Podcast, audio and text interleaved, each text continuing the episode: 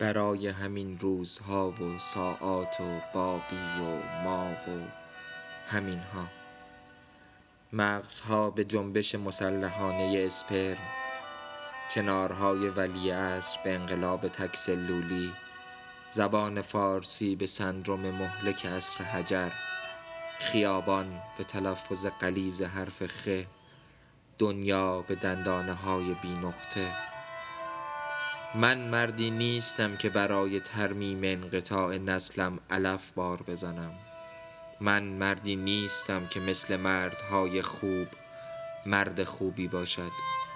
من مردی نیستم که رگهایش را برای پیشرفت علم تشریح کند. من هم مثل شما یک کارمند ساده ام من هم مثل شما من هم مردی هستم که با یک جابجایی ساده دمر می شوم روی تمام دنیا و دندانه هاش دنیا و دندانه هاش فرو می رود توی گوشتم. و بعد همه چیز به حالت اول برمیگردد. همه چیز درست می شود. دوباره عراق به ایران دوباره موشک به تهران من به کلاس اول الف دبستان چکاوک که بعد اسمش شد توحید. خواهرم به رخت خواب شوهرش جلال مقامی به دیدنی ها جیسون نیوستد به متالیکا. همه چیز به حالت اول برمیگردد. یک روز یکی از همین روزها همه با هم به سکانس با شکوه خودکشی برمیگردیم. دراز می‌کشم روی تخت خواب عزیزم در غروب های بلوغ خانه میرداماد. برای نسیم دختر همسایه نامه های عاشقانه می نویسم برمیگردیم به آن تراس رو به باغچه. با هم می رویم توی درگاهی های آکروپولیس می شاشیم توی آبراه های ونیز توف های خونی می اندازیم می رویم به البک و بنی اسرائیل را توی دنیا آواره می کنیم می رویم جنوب و خواب تالاب انزلی می بینیم من برایت یک دست بکارت نو می خرم سگهای بیابانی باز با هم عروسی می کنند من توی عروسیشان تبل می زنم تو کیف می کنی توتی های قیتریه به قفس برمیگردند. ندا بلند می شود لباسش را می تکاند و می رود سمت خانه. و کلاخ های مرده توی فاضلاب های تهران بندری می رخصند. همه چیز به حالت اول برمیگردد. نگران نباش. دوباره برمیگردیم به نه ماه خورده ای پیش از 25 آبان 1356 به دقیقه شگرف دادن مادرم به آه آه آه آه های لذیذ به خانواده چهار نفره بدون فرزند زکور به فریدون فرخزاد به شوی جدید رنگارنگ به خانه ویلایی عباس آباد به دوج سرمه‌ای متالیک پدرم به وقتی که دخترم مم هنوز بهاره را نزاییده بود تا لوپوس بگیرد. وقتی دایی هروئینی نشده بود امام نیامده بود شاه نرفته بود. عمویم توده ای نشده بود. جزنی را نکشته بودند. همه چیز به حالت اول برمیگردد. باور کن همه چیز همه چیز همه چیز.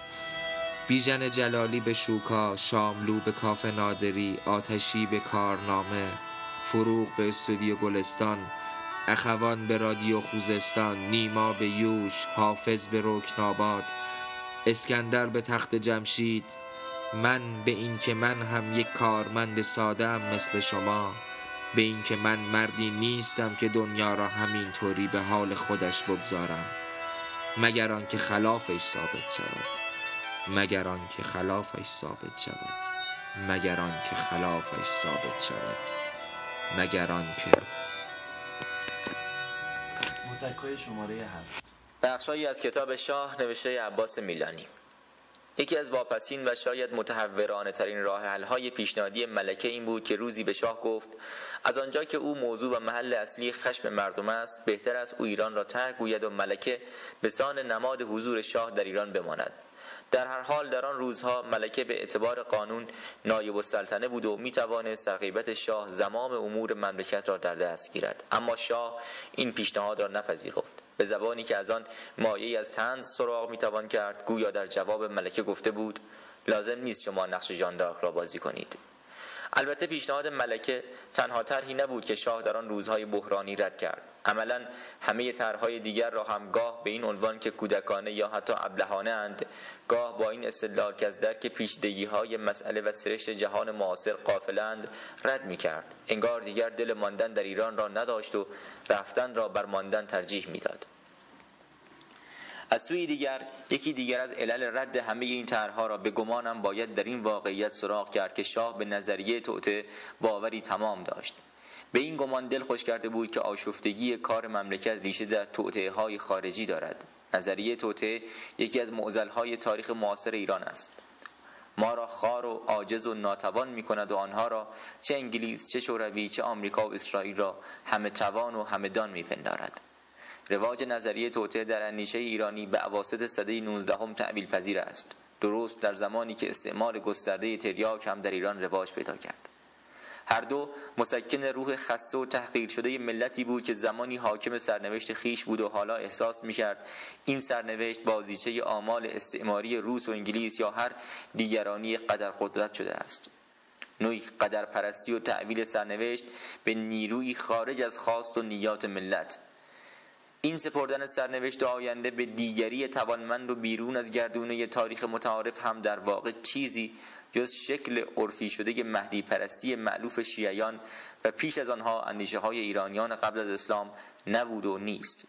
اگر مردمی باور مذهبی خود به منجی و مهدی را وا بگذارند یا به اعتبار رواج اندیشه های عرفی خللی در این گونه باور در مردم پدید آید اما در این حال به لحاظ استبداد سیاسی آنها خود را حاکم و سرنوشت خیش نینگارند و واقعیت های سیاسی و اجتماعی خفقان و سانسور هم این فرصت را از مردم سلب کنند که در مورد چند و چون سیاست و تصمیم گیری های سیاسی در مملکت خیش قور و تفحص و تحقیق و تعمل کنند آنگاه نظریه توته رواجی طبیعی پیدا می کند عین این فرایند را در جوامع دیگر هم سراغ می توان کرد.